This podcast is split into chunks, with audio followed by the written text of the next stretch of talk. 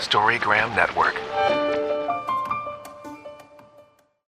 Hosting for this podcast is generously provided by Transistor at transistor.fm.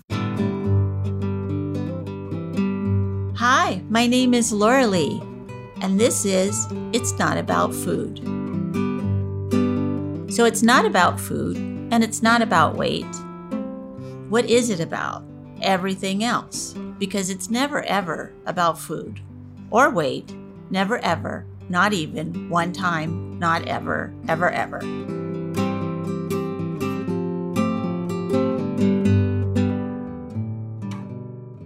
Hello, everyone. This is Laurelee Roark from It's Not About Food podcast. And today we're going to talk about honoring. And the front of the body love card is the goddess is kneeling on her yoga mat, and uh, her deer is getting down, is also sort of like in a prayer position or a namaste or a sort of just honoring our life and ourselves and our world and each other, really. So, on the back of the card, it reads Honoring means understanding we are sacred beings and our bodies are sacred. They are not objects to be sculpted and forced to meet cultural ideals.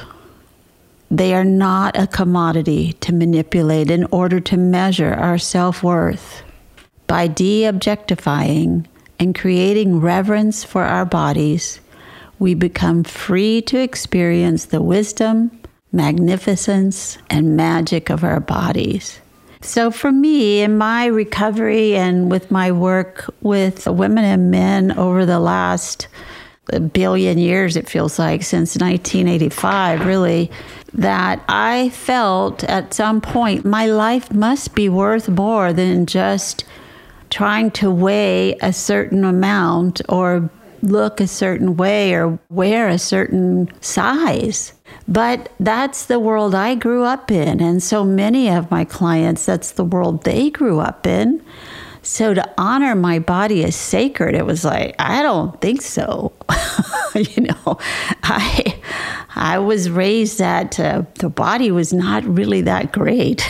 you know, what was great was our brains and our spirit and not in a good way. So I wasn't raised body, mind, and spirit are all great and all working together and all holistic and all sacred. I was going with if I could think my way through a problem and or I could pray about a problem. But I certainly couldn't take my own self by my hand and say, What is it that you need to be? or do or have or what are your dreams? I didn't ask those questions about myself. So at my recovery and then my work is sort of letting people free to be themselves and to have their bodies be their bodies, however way they want to weigh, whatever they want to look like, taking care of themselves completely and understandably, taking care of their body, their mind, and their spirits. And that's the magic, isn't it? I mean, we go against our cultural ideals and find our own ideals within ourselves.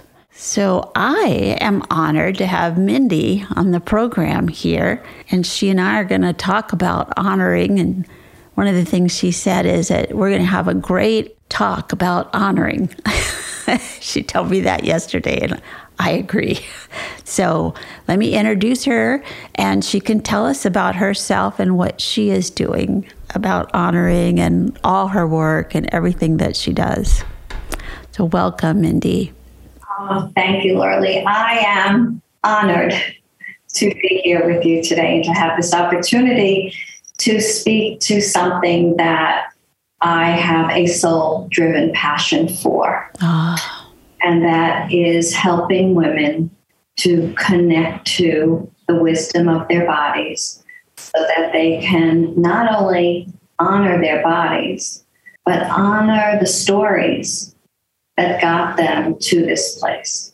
Good, bad, and ugly. We need to honor the messages we were given because of the messenger that delivered them, to honor ourselves and our stories is to accept them, find compassion for them, and lovingly let go of what needs to be let go of, what we can no longer honor as it relates to the story, so that we're not attached to those parts of the story that have come to define us and led us down this path of disempowerment and lack of honor. And how did you come to be here with this idea? Because again, I know where I got the idea that I could honor my body. I in the 70s I read books. The first one was Fat is a Feminist Issue, which blew my mind. Took me forever to sort of put that in practice, but it was the first step on that path. So what happened to you that you would come up with this, or did you have it already? Oh no, I was a total disconnect. And from listening to you share a bit about your story, I sense we are of the same generation. So I came up, was born in the 50s to an Ozzie and Harriet lifestyle. I started to learn about how my body can be manipulated and sculpted and changed essentially in the 60s. And like many people, who fall prey to eating disorders. My experience started with a diet. And I say that with the caveat that not everybody who goes on a diet is going to develop an eating disorder or a disordered relationship with food. But I haven't met in my two decades of practice anybody who has eating challenges that haven't started with a diet. That is so true. And I tell that to people, and they, well, I've been going to the same diet place for many years, and it's the one that works for me. And I say, well, what about it is working? you know, if you're still going. I love that. I was going to say that my favorite line is if you were such a perfect dieter, why are you still doing it? because don't you get to stop? Just be okay with who you are and listen to the body that you have and what it wants to eat. To me, now it's simple, but at the time it wasn't simple. But you know, that's really the bottom line of all of this the bottom line of diet culture, the bottom line of disordered eating, which clinically speaking, we all know that disordered eating is eating disorder to a lesser degree. Exactly. But I've come to reframe that that disordered eating is basically misguided behavior that is driven by misinformation. I love that. That is so true. Right. But what is the common thread for chronic dieters, for bingers, for occasional overeaters? There's a disconnect between mind and body. And where there's a disconnect, that conversation is lost, right? Invite your body to the table as an honored guest. There's the word honor again. And that speaks to going back to who are you as an eater? How are you eating? Why are you eating? When are you eating? What were the messages that you received that create a context within which the disordered and dysfunctional behaviors evolved? Yes. And the honoring of ourselves is to put ourselves first and not in an egocentric way or narcissistic way, but just take care of me first. If I give water out of the well to everyone and I don't get a drink of water, then I I'm not taking care of me as another person in the community.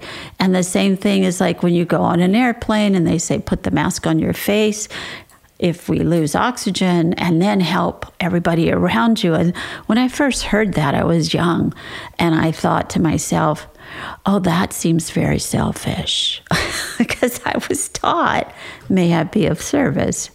Always, always, always, you know. So I'm curious about what were your messages about that, about, you know, asking yourself if you're hungry, you know, or are you full, or what do you want? What do you need? Where do you want to go? The messages I interpreted, and I use that word interpret intentionally because I was one of three daughters, and each of us developed a different relationship with food.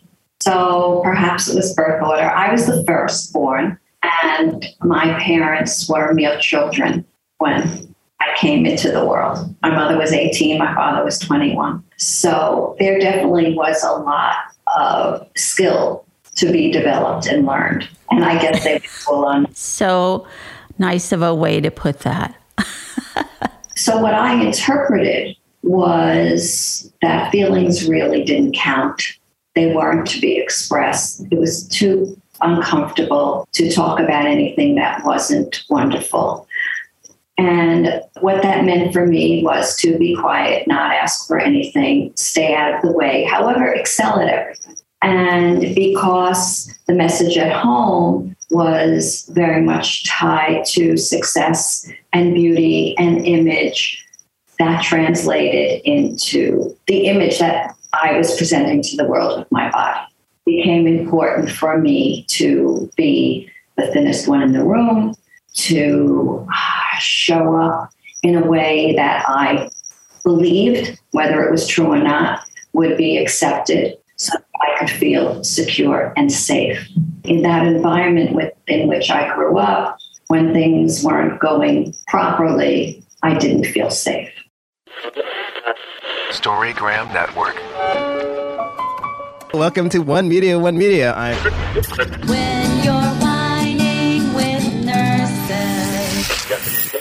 It's a place I like to call The Bleed. My name is Laurelee, and this is It's Not About Food. The art of being yay isn't just something he developed. Storygram Network.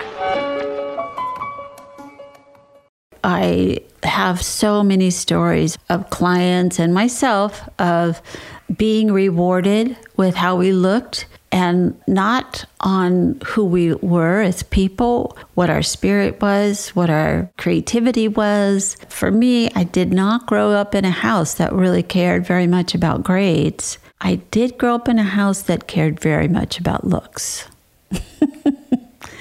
And I think my mom must have grown up in that same kind of household because she was on a diet the, as long as I knew her. And even though she was beautiful and had a beautiful figure, she was very voluptuous, and that was not okay at some point. But you know, that speaks to, we fast forward to today, speaks to how easy it is for most to give them themselves up or value their self worth, source their self worth by something outside of themselves, whether it be a scale or a home or a car. A boyfriend. we're, li- we're really living in a culture that values comparison before it values connection. So if we can't connect to a value system, then how are we supposed to connect to ourselves? And when we talk about loving our bodies, I'm not talking about loving what we see in the mirror. Trust me, at 67 years old, I do not always love what I see in the mirror, but it's how we treat our bodies. Love and respect and acceptance and compassion, and come to it with a mindset of abundance. All our bodies have not only done for us, but what they've withstood when I think about the abuse that I put my body through, and yet it still allowed me to give birth to two magnificent women. Beautiful. And to be able to run with and hug my eight magnificent grandchildren. Wow. That's worth loving. That's worth loving. And that's where we need to reframe how we think about our bodies. We all receive one. Yeah. And whether we like it or hate it, this is where we will reside until we are no longer on this earth.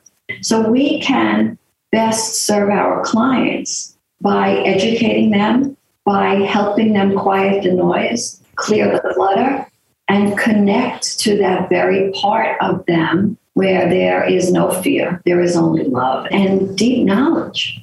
Yeah. I was thinking, I was going to say, as I teach my younger girls and boys of that, if you don't take care of the body that you have, you're not going to be able to be here, you know, because you have to have this in order to be here. You have to have a body.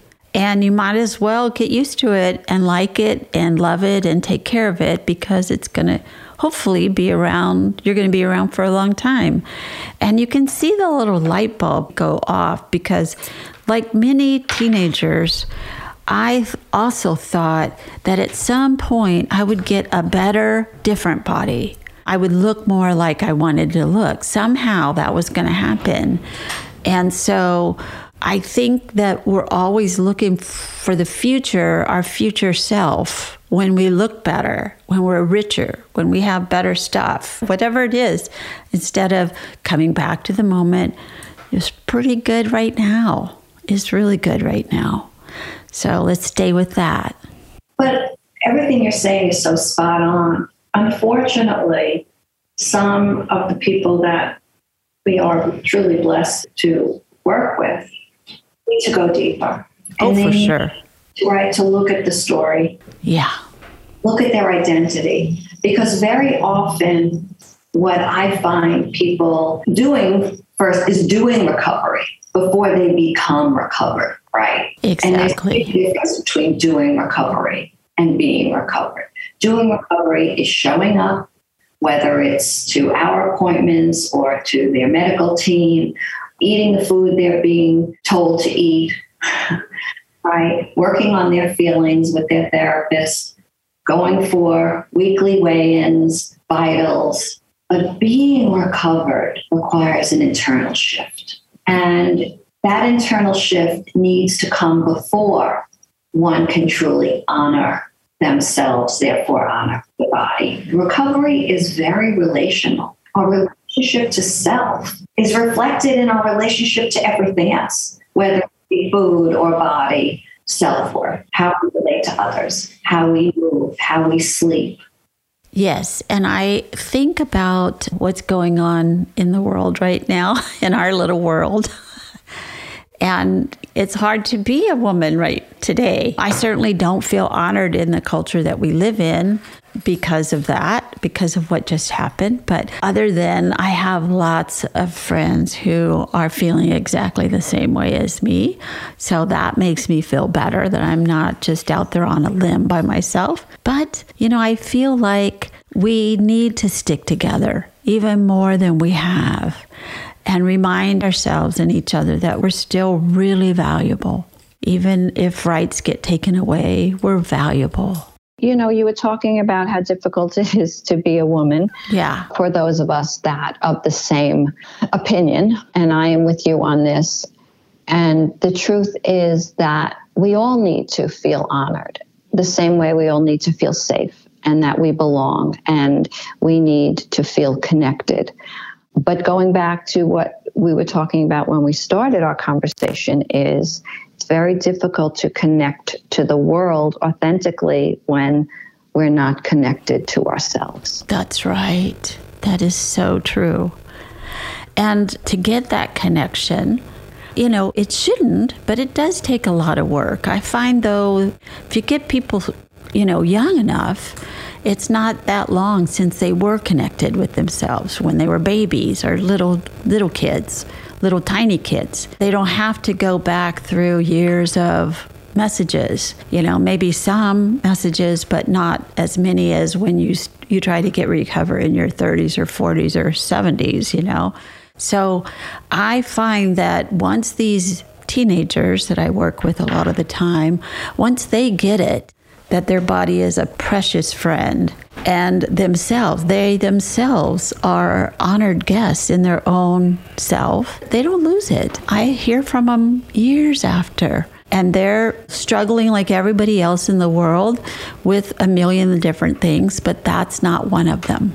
Yeah, that's a true gift that you're giving them. To that point, honoring our bodies, connecting to the wisdom of our bodies, I think we need also to take a deep look at the conventional recovery model because where it comes to nutrition, patients and people in treatment are being told that they need to commit to eating all foods in order to be fully recovered. And that, number one, in my world, is extremely disempowering. And I think that it's not helping them to connect to the wisdom of their bodies. It's doing anything but because after years of restricting, binging, possibly purging, the gut microbiome is not equipped to handle all kinds of food. So we need to help our clients connect to the wisdom of their bodies know, on a much deeper level than just accepting what they look like. Exactly. Carol and I, my business partner and co author, named our book It's Not About Food many years ago, you know, when nobody even said something like that. And I tell my clients that are just now relearning how to eat or relearning how to honor their body or their self or their all parts of themselves that they might need help because if they were a professional dieter like I was, I had all kinds of diets all squished together. So, really, at the end of my eating disorder, I really couldn't eat anything. you know, nothing was going to be okay. And you're right, my stomach was a mess, and it took a long time for it to heal, a long time. And, you know, I'm one of those people keep a lot of her feelings in her tummy, and a lot of my clients do too. I still at 71 notice there's things I can't eat because I can't digest it anymore, whatever. So it's okay. I just listen to that. And if I have a stomach ache after eating or I feel horrible, that's probably not okay. And it's not that I'm on a diet, it's just, isn't this interesting? My body no longer wants this food or maybe never has wanted this food. So, okay, what how where's abundance there? What can I have instead? Exactly. And to teach our clients that to choose not to eat a food that doesn't contribute to making you feel your best is not restricting. It's making an empowered choice. That is exactly right. This is choosing for you. That's what we all want. we want the choice. We get to have the choice, you know. So tell me, are you having any workshops or how can people get a hold of you to do this work? I'm sure you're doing Zoom or telehealth or whatever. Yes, I'm doing telehealth, which really has been a blessing because it allows me to be of service to women all over the world, actually, and from coast to coast here in the States. I have a website, thefreedompromise.com. I have a wonderful guide there that details my signature framework, the seven steps to food freedom and that they can find there. And actually, on July 21st, I am hosting a live masterclass with Health Means that I'd be very happy to share that link with you. And we can invite as many of your listeners uh, that would choose to come. I'm going to be talking about how to stop fearing food and embrace a nourishing relationship with eating. We all know how to diet, very few of us know how to eat. Can you read the card just for today for us? Today, I will experiment with looking at my body and other people's bodies as if they are sacred and full of wisdom. I will stop treating my body like an object and start respecting my body's wisdom, beauty, and magic. Throughout the day, I will practice honoring my body's wisdom. I want to do that today too. you know, I want us all to do that today. Yes. Thank you very much, Mindy, for being on my show today. And really good luck with all of your stuff. You are really helping the ripple effect of what you do is indeed honoring all of us. And I really, really appreciate you for being here and for being on the earth. Thank you so much. Thank you. I so appreciate what you're doing as well. And again, I am honored to have had this opportunity to be with you and to know you. Oh, me too. Thank you very much. And we will see each other in the trenches. I hope so. Thank you. Thank you for listening. And be sure and follow me on Patreon, Instagram, Twitter, Facebook, and it's not about food.com. Thanks.